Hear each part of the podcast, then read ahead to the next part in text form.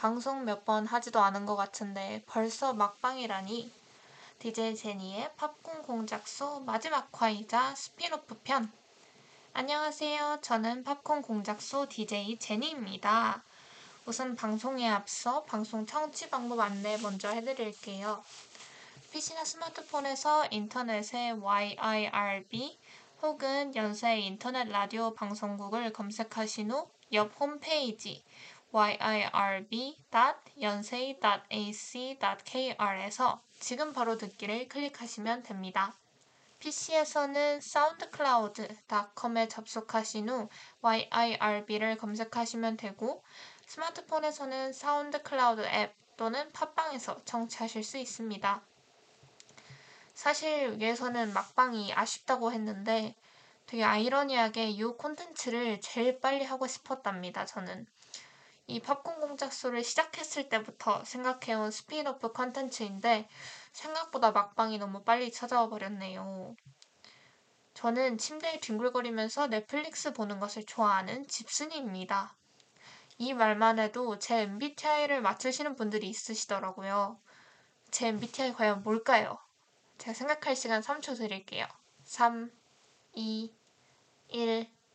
네, 제 MBTI는 바로 ISFP입니다. 이 ISFP는 제일 게으른 MBTI, 뭐 약속이 취소돼도 좋아하는 MBTI로 잘 알려져 있는데 얼추 맞기도 하지만 또 틀리기도 합니다. 일단 전 부지런하고요.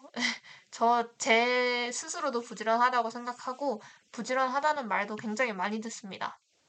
귀차니즘이 좀 심하긴 하지만 그리고 약속 준비를 마쳤을 때 약속이 취소되면 매우 화가 납니다.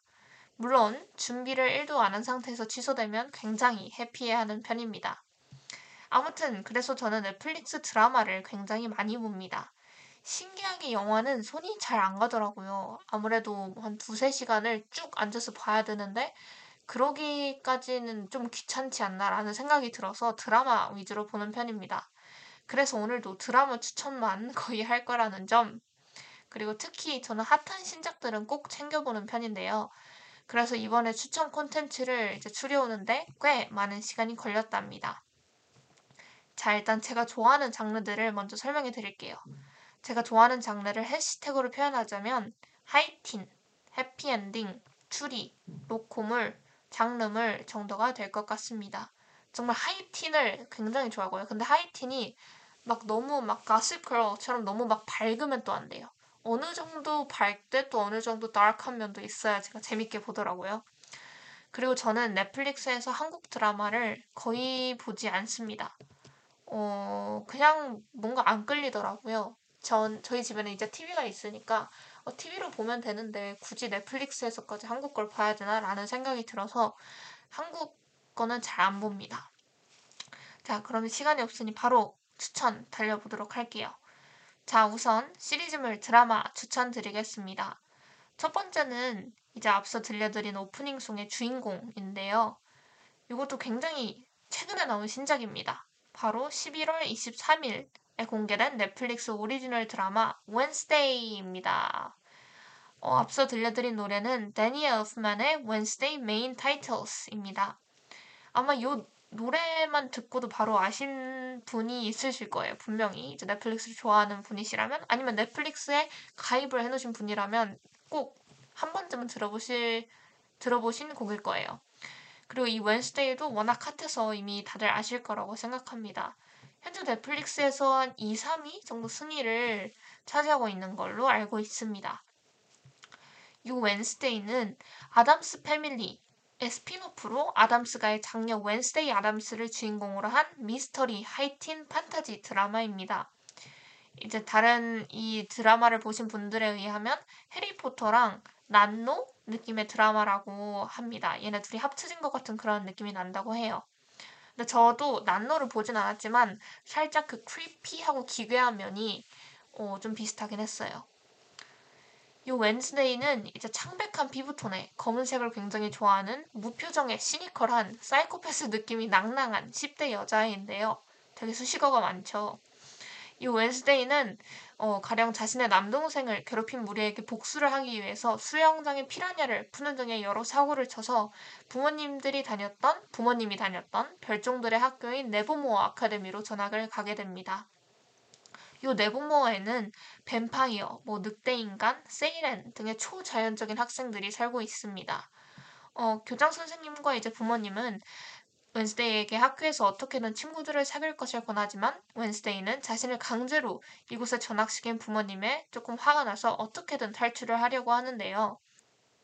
이 와중에 자신의 아버지가 살인 용의자라는 사실을 알게 되고 자신의 주변에서 벌어지는 기이한 일들을 알아채어 이 사건들을 해결해 나가는 그런 드라마입니다. 어, 주 등장인물들을 소개를 안 했네요. 우선 웬스데이와 아담스 집안의 가장 웬스데이의 아빠죠. 고메즈 아담스, 엄마 모티시아 아담스, 남동생 퍽슬리 아담스, 그리고 이제 후반부에 등장하는 삼촌 페스터가 있고요. 네버모 아카데미 학생으로는 웬즈데이의 룸메이트인 아직 늑대 인간으로 각성을 하지 못한 이니드 싱클레어, 그 다음에 웬스데이를 좋아하는 제이비어 솔프, 이게 제가 갑자기 그래서 웃긴데 항상 이렇게 이름을 읊을 때 영어 발음으로 해야 되는지 아니면 한국어 발음으로 해야 될지 이것도 항상 고민을 했어요. 근데 항상 영어로 했는데 오늘은 신박하게 마지막 편이니까 한국어로 한국 발음으로 준비를 해봤습니다. 그 다음에 어쨌든 웬스데이를 좋아하는 제이비어 소프, 그 다음에 제이비어 소프의 전 여자친구이자 학교의 퀸카인 세이렌 비앙카, 그 다음에 웬스데이가 유일하게 참가하는 학교 동아리인 양봉부의 부원인 유진 오틴저가 있습니다. 그리고 동네 제리코에 사는 주민에는 타일러 갤핀이 있습니다. 이 타일러 갤핀도 주연이고요. 이 웨더베인이라는 카페에서 아르바이트를 하고 있고 웬스데이와 약간의 그 something이 있습니다. 약간 썸을 탄다고 해야 될까요? 근데 웬스데이 입장에서는 썸이 아닌 것 같아요. 하지만 타일러는 웬스데이를 살짝 좋아하는 그런 감정이 있는 그런 사이입니다. 그리고 소개를 안 한 캐릭터가 있는데 너무 귀여운 존재죠. 귀엽다고 하면 되게 creepy할 수도 있겠지만 바로 띵이라는 아이입니다. 제가 등장 인물이라고 하지 않고 존재라고 한 데는 다 이유가 있겠죠.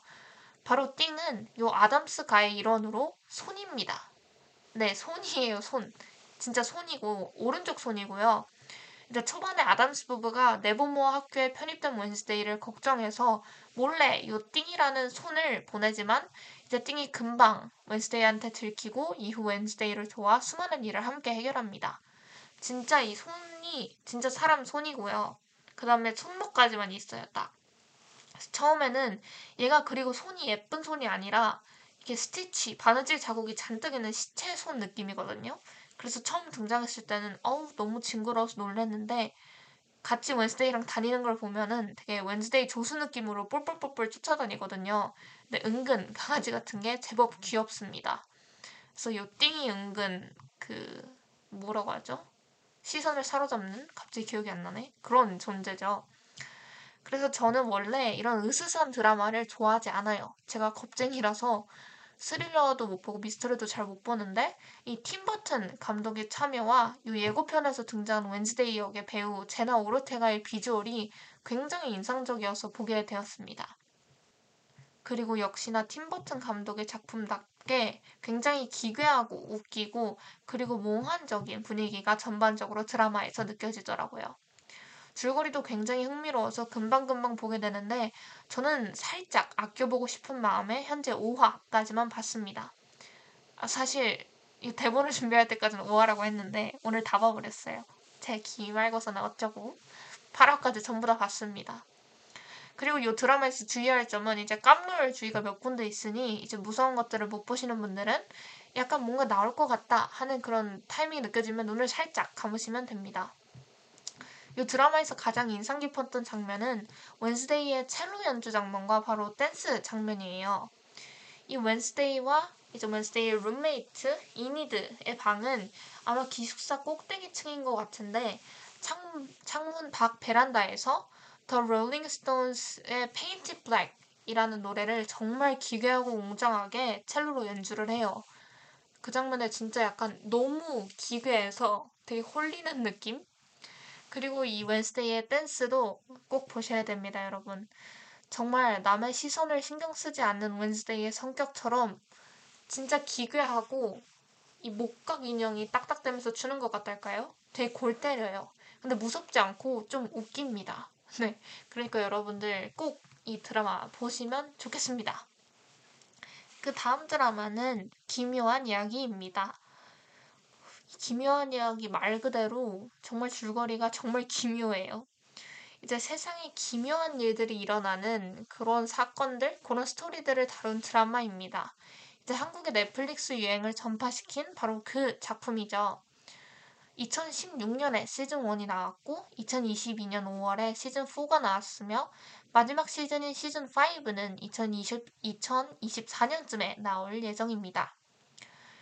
요 기묘한 이야기도 마찬가지로 하이틴 판타지 미스테리 드라마인데요. 정말 한결같죠, 제 취향. 요 쭉 등장하는 나오는 요 쭉 등장하는 등장인물들에는 호킨스 중학교 아이들인 11, 그다음에 마이크, 윌, 루카스, 그리고 더스틴이 있고 호킨스 고등학교 아이들인 마이크의 누나 낸시, 윌의 형 조나단, 그 다음에 스티브, 그리고 로빈이 있습니다. 호킨스 지역 주민으로는 윌과 조나단의 엄마 조이스와 호킨스의 경찰서장이자 11의 아버지가 되어주는 호퍼가 있습니다. 굉장히 많죠? 아실 필요 없습니다. 저절로 이름이 외워지게 될 겁니다. 그래서 간단하게 무슨 일이 일어나냐면 이 호킨스 마을에 갑자기 한 아이가 사라지고 초능력을 가진 여자아이가 등장을 합니다. 이 사라진 아이는 이제 will이란 아이고 초능력을 가진 여자아이는 11입니다. 그리고 갑자기 알 수 없는 괴물들이 등장하기도 하고요. 굉장히 무슨 뭐 알 수 없는 일들이 일어나요. 뭐 정확히 스포일러라 언급을 할 수는 없지만 이 모든 사건들의 실마리가 다 시즌 4에 풀립니다. 그때까지 여러분이 아실 내용은 없고요. 그냥 드라마를 보시면 됩니다. 정말 이게 정말 기묘한 일이 발생해요. 현실 세계에서는 일어날 수 없는 그런 일들. 이 드라마는 그것밖에 말할 게 없어요. 진짜 제 후기 한 줄 평은 기묘하다입니다. 하지만 그만큼 세계관이 굉장히 탄탄합니다. 그래서 이제 밤을 새서 보게 되는 그런 매력이 있습니다. 오, 이 기묘한 이야기의 주연은 초능력을 가진 여자아이 바로 11입니다. 요 11을 연기한 배우가 바로 제가 소개했던 에놀라 홈즈의 주연인 밀리 바비 브라운입니다. 제가 기묘한 이야기를 보고 에놀라 홈즈를 본 거거든요. 요 기묘한 이야기의 사소한 재미는 배우들이 커가는 모습을 한눈에 볼 수 있다는 겁니다. 어, 11 같은 경우, 그러니까 밀리 바비 브라운은 시즌 1이 지나, 나왔을 때 6학년 이었고요. 다른 이제 호킨스 중학교 배우들도 초등학생이었습니다. 근데 이제 시즌이 하나씩 지날 때마다 애들이 커서 이제 시즌 4에는 고등학생이 되어 있는데 이 그 시간 동안 큰 모습이 보여서 대견하기도 하고 좀 신기하기도 합니다. 굉장히 재밌어요. 정말 기묘한 이야기. 기묘하니까 한번 보시는 걸 추천드립니다. 그 하지만 이 위에 소개드린 웬스데이보다는 아무래도 회차도 훨씬 길고 시즌도 많으니 각오하시고 클릭을 하셔야 할 겁니다. 개인적으로는 일단 최근에 나온 웬스데이를 보시고 그 다음에 기묘한 이야기를 보시는 걸 추천드려요. 근데 조금 느낌이 좀 틀린 게 웬스데이는 좀 웬스데이는 약간 대놓고 다크한데 기묘한 이야기는 대놓고 막 다크하지 않아요. 초반에는 약간 은근슬쩍 다크한 느낌이라 좀 느낌이 좀 느낌이 다르니까 하나씩 하나씩 잘 살펴보시고 보시는 걸 추천드립니다. 아, 제가 좋아하는 콘텐츠에 대해서 마음껏 떠들 수 있으니까 시간이 쑥쑥 가네요. 어, 여러분들 혹시 제 취향만 얘기하니까 지루해 하실 수도 있으니 노래 두 곡 바로 들려드리고 오겠습니다. 이 노래 두 곡은 이제 이 다음에 소개드릴 드라마들의 OST인데요. 우선 제목을 알려드리지 않고 바로 들려드리도록 하겠습니다.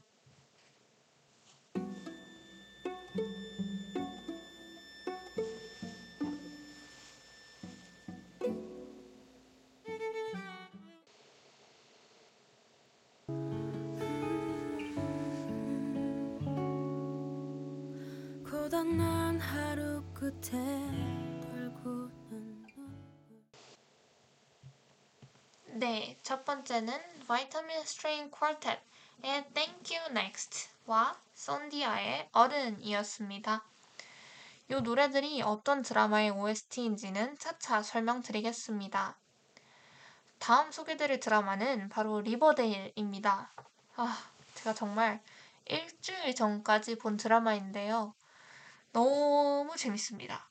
물론 제 기준이긴 하지만 일단 리버데일은 2017년 1월에 시즌 1을 시작으로 현재 2013년에 나올 마지막 시즌인 시즌 7을 기다리고 있는 미국 하이틴 드라마입니다.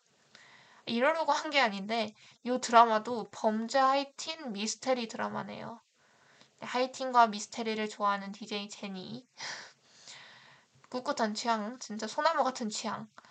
이 리버데일은 하이틴 만화로 유명했던 아치 코믹스를 원작하여 스릴러 버전으로 살짝 각색을 한 미국 드라마인데요. 이 넷플릭스에 있는 서브리나의 오싹한 모험 또한 리버데일과 같은 세계관을 공유하고 있습니다. 등장인물 먼저 간단하게 소개하도록 하겠습니다. 먼저 아, 아치 코믹스의 주인공 아치 앤드루스입니다.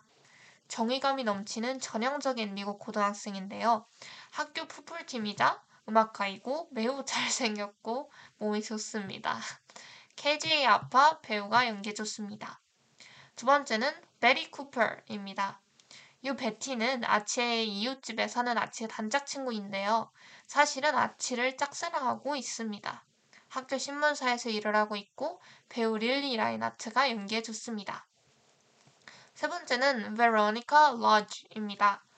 부유하고 화려한 뉴욕의 삶을 살다가 아버지 하이럼 러지가 체포된 후에 부모님의 고향인 리버데일로 내려옵니다.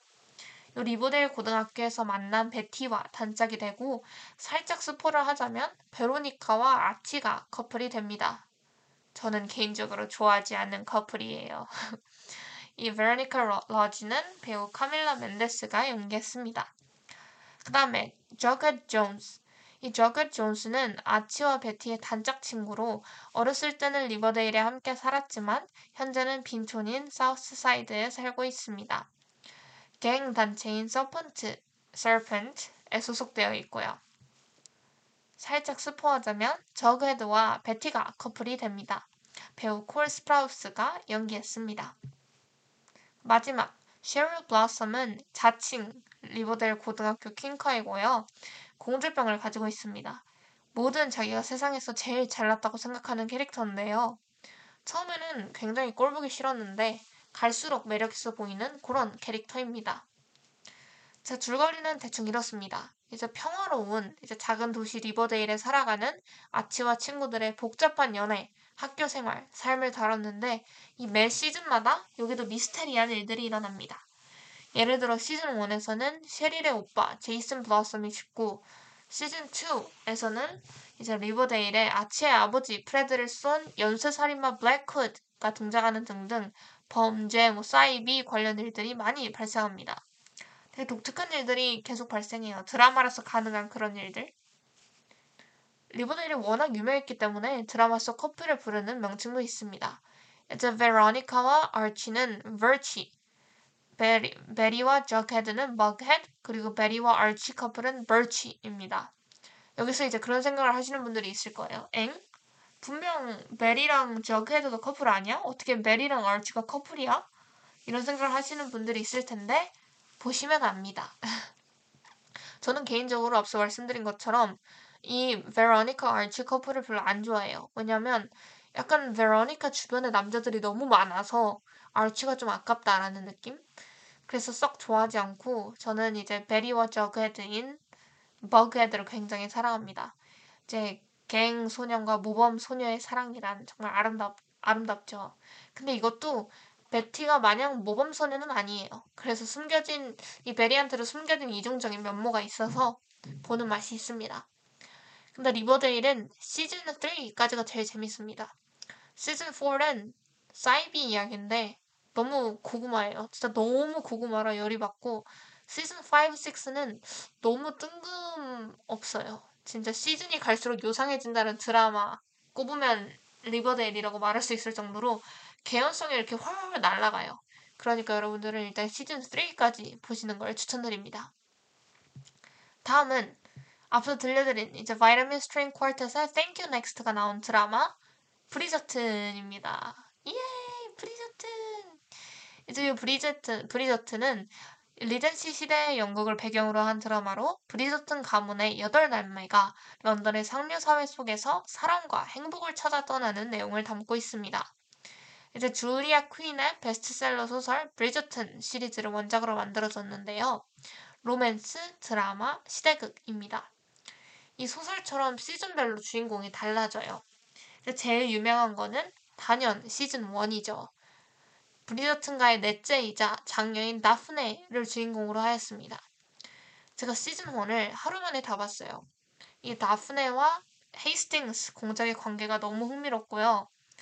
약간 안경을 안 끼고 있어도 코난처럼 안경을 이렇게 쓱 올리면서 봐야 할, 거, 봐야 할 정도로 되게 흥미롭고 이 둘의 정신적 관계와 육체적 관계가 드라마에서 너무 아름답게 잘 그려져 있어요. 둘의 미모도 미모지만 이 드라마 자체가 시대적 배경을 너무 잘 구현해 놨고 의상과 OST마저도 굉장히 잘 어울립니다.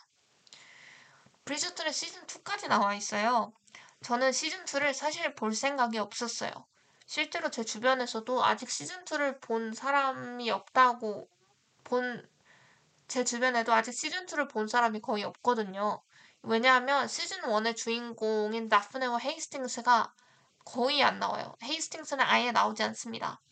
근데 아마 브리저튼의 브리저튼이 인기가 많았던 게 헤이스팅스 때문에 시즌2를 보는 사람이 좀 비교적 적은 것 같은데 이 시즌2는 시즌1의 주인공 다프네의 오빠 이제 가문의 장남인 앤서니를 주인공으로 한 드라마인데 이 오빠가 시즌1에서 약간 철없이 나와서 저도 크게 보고 싶지 않았습니다. 근데 이제 어느 날 무심코 이제 1화만 한번 봐볼까 하고 클릭을 했는데 그것도 이제 하루 만에 정주행을 한 이 마성의 드라마입니다. 이 시즌2는 장남인 앤서니가 결혼을 결심했는데 이제 자신이 선택한 이 예비 신부 에드위나의 고집센 언니 케이트와 사사건건 부딪히면서 의무와 열망, 추문 사이에서 갈등하는 내용입니다. 스포를 하자면 이 앤서니가 자신의 예비 신부 에드위나의 언니 케이트와 사랑에 빠지게 됩니다. 웅성웅성 웅성웅성 이게 무슨 일이야. 원래 싸우다 보면 정든다는 그런 말 있잖아요. 앙숙인데. 그래서 얘네, 얘네 둘이 항상 투닥투닥 하다가 사랑에 빠집니다. 그래서 이제 안서니는 이제 내가 이미 에드윈과 결혼하기로 마음을 먹었고 온 이제 동네가 그 사실을 다 아는데 심지어 여왕까지 그 사실을 아는데 자기가 케이트와 사랑에 빠지면 어떡하지? 라는 요 생각을 가지고 있고 케이트 같은 경우에는 아, 이제 내가 내 동생의 남편이 될 사람을 사랑하는데 어떡하지? 라는 갈등이 합을 이뤄서 아주 기똥차게 재밌는 드라마를 만듭니다. 재밌어요. 저는 개인적으로 시즌2가 더 흥미로웠던 것 같아요. 스토리 면에서는. 그리고 시즌1보다는 훨씬 수위가 낮습니다. 이 마지막 화를 제외하고요. 그러니 여러분 지하철에서 편하게 보셔도 아무 문제 없습니다. 강추드려요. 그 다음, 굿플레이스입니다. 굿플레이스는 이 코미디, 시트콤, 판타지 장르의 드라마고 시트콤 브루클린 나인나인으로 유명한 마이클 슈어가 제작했습니다. 이 드라마는 주인공 엘레노어가 생전에 착하게 산 사람들만 올 수 있는 굿플레이스에 실수로 떨어진 후 bad place로 쫓겨지지 않으려고 정체를 숨기고 착한 사람이 되기 위해 노력하며 벌어지는 소동을 그린 드라마입니다. 다시 말해 무슨 뜻이죠? 엘레노는 굿플레이스에 잘못 배정이 된 겁니다. 엘레노는 생전 못돼 먹은 일을 하기로 되게 유명했거든요. 범죄는 아니었지만 뭐 친구 모임에서 운전 당번이 되기 싫어서 일부러 제비뽑기를 조작하거나 노인들에게 가짜 약을 파는 등 그런 행동을 한 bad girl인데 굿플레이스에 오게 된 거죠. 벌써 스토리가 흥미롭지 않나요? 이 굿플레이스에서는 이제 엘레노어는 치리아나고니에라는 골수, 타니라는 파키스탄계 영국 상류층 여인, 그리고 무건 수행 중인 지한유라는 대만 수도승을 만나게 됩니다. 이 넷의 티키타카가 정말 재밌는 드라마예요. 이 드라마는 시즌 4까지 있지만 한 편에 20분 정도로 매우 짧고 각 시즌마다 각기 다른 내용을 다루면서 빠르게 스토리가 전개가 됩니다. 이 죽음과 사후세계 그리고 천국과 지옥이라는 소재를 굉장히 흥미롭게 풀어갔고 정말 제가 본 드라마들 중에 손꼽을 정도로 마지막까지 시즌이 아름답고 멀쩡하게 마무리가 되는 드라마입니다. 사실 살짝 오픈행 살짝 오픈 엔딩이라 조금 실망을 하기는 했는데 굉장히 의미 있고 아름다운 엔딩이기 때문에 보고 나서 마음이 굉장히 따뜻해졌습니다. 꼭 보세요. 요거는 정말 강추드립니다. 그리고 앞서 말씀드린 것처럼 저는 한국 드라마를 넷플릭스에서 보지는 않지만 넷플릭스에 있는 제가 TV에서 방영했을 때 즐겨봤던 한국 드라마 두 개를 가져와 봤습니다. 첫 번째는 바로 나의 아저씨입니다. 이 나의 아저씨는 앞서 들려드린 썬디아의 어른이라는 노래가 주 OST인데요. 이성균과 아이유 이지은 주역의 드라마입니다. 이 삶의 무게를 버티며 살아가는 아저씨 박동훈과 힘들고 거칠게 살아온 이지안의 이야기인데요. 이성균이 연기한 박동훈은 대기업 사망건설의 부장이고 아이유가 연기한 이지안은 6살의 병든 할머니와 단둘이 남겨져 희망 따위는 없이 버는 족족 사채 빚을 갚는 파견직입니다.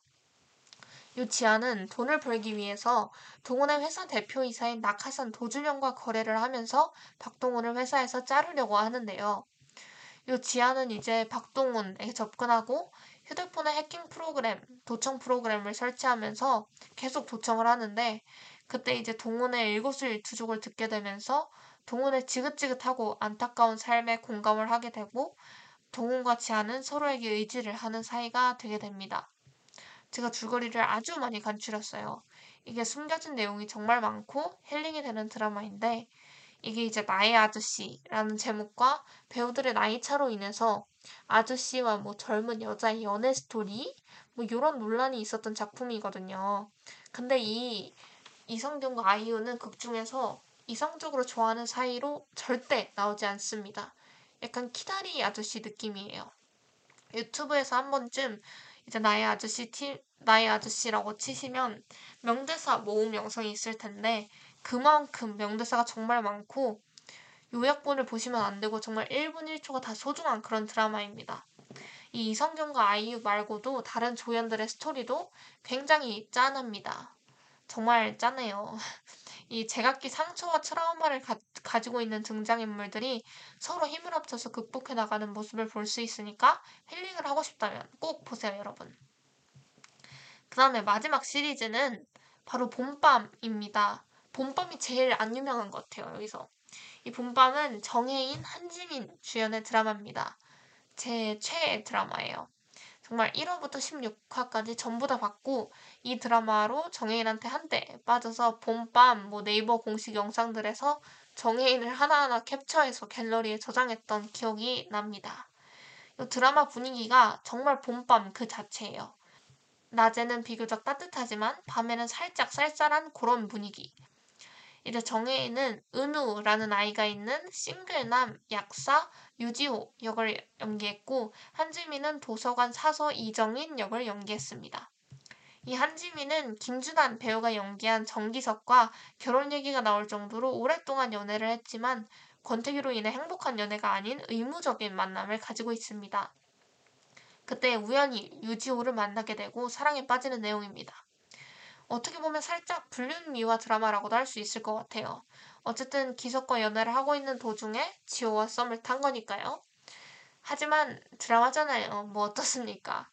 이제 유튜브에서 정혜인의 뭐 배아파 영상이나 정혜인이 정말로 술에 취해서 연기를 하는 그런 쇼츠 영상들을 보신 분들이 분명 있을 것 같은데 그게 바로 요 드라마입니다, 여러분. 정혜인의 귀여운 연하남다운 모습을 보고 싶다면 이 드라마를 꼭 보시길 바랍니다. 자, 드라마 소개가 끝났으니 비록 아주 적은 양이지만 영화 소개를 하기 전에 노래 듣고 오실게요. 안타깝게도 제가 이번에 크리스마스 콘텐츠를 추천에 꼭 넣으려고 했는데 제가 좋아하는 콘텐츠는 다 넷플릭스에 없더라고요. 그래서 못 가져왔습니다.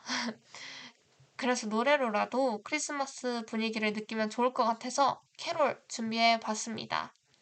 아바맥스의 Christmas Without You, 그 다음에 아리아나 그란데의 Santa Tell Me 듣고 오실게요. Lights on the trees under falling snow. You get a bit closer when the winter's cold.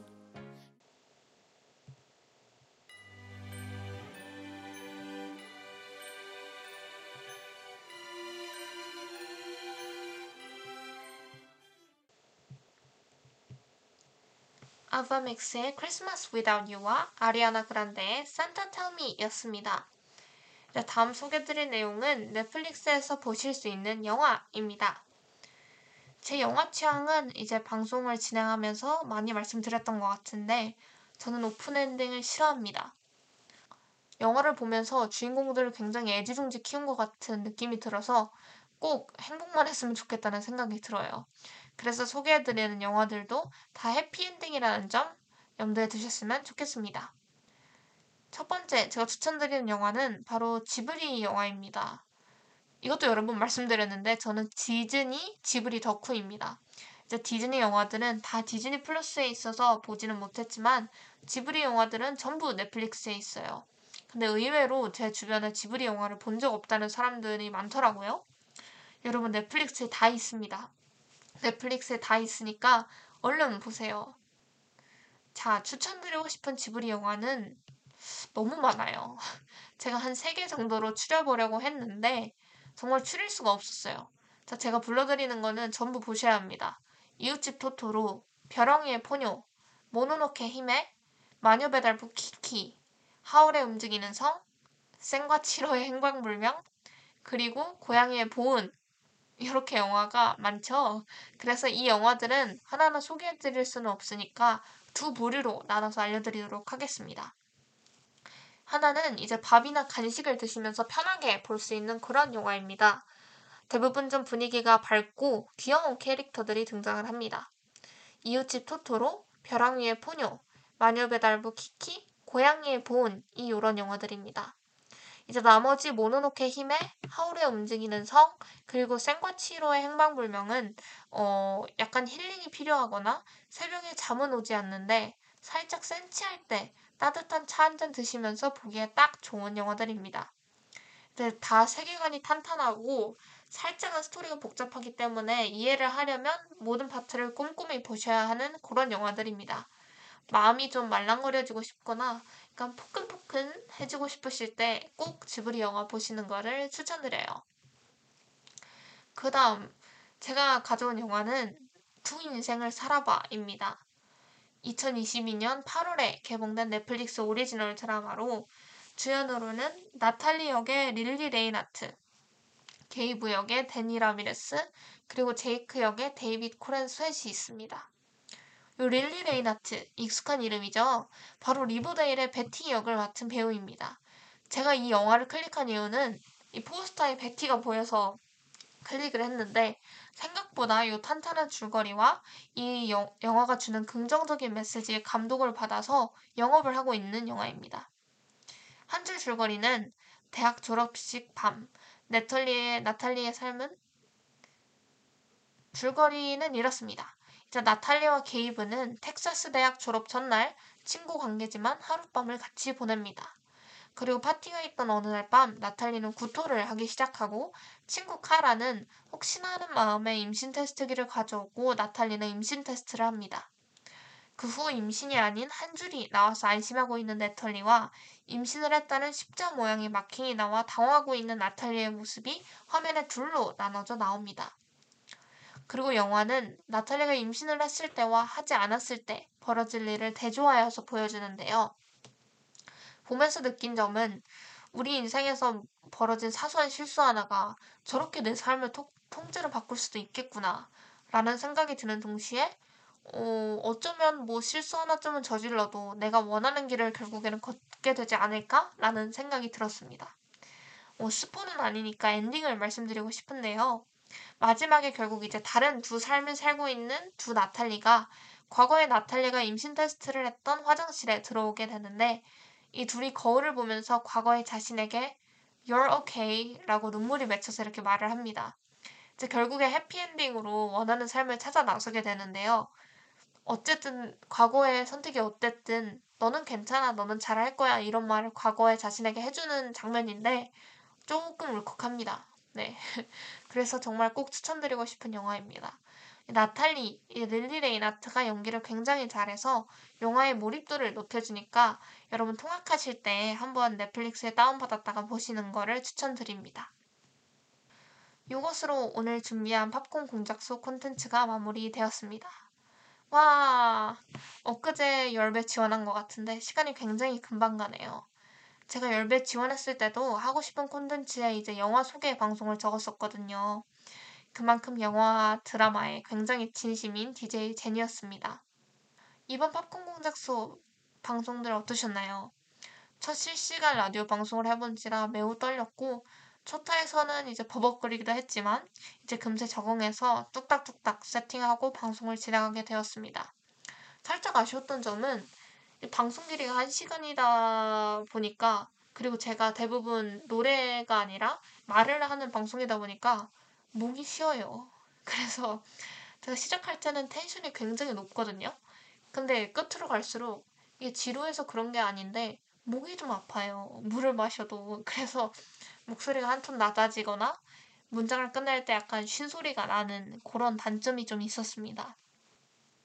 비록 그런 아쉬운 점도 많았지만 이 콘텐츠를 통해서 저 스스로도 굉장히 성장을 한 것 같고 영화의 재미도 알게 되어서 더 행복했습니다.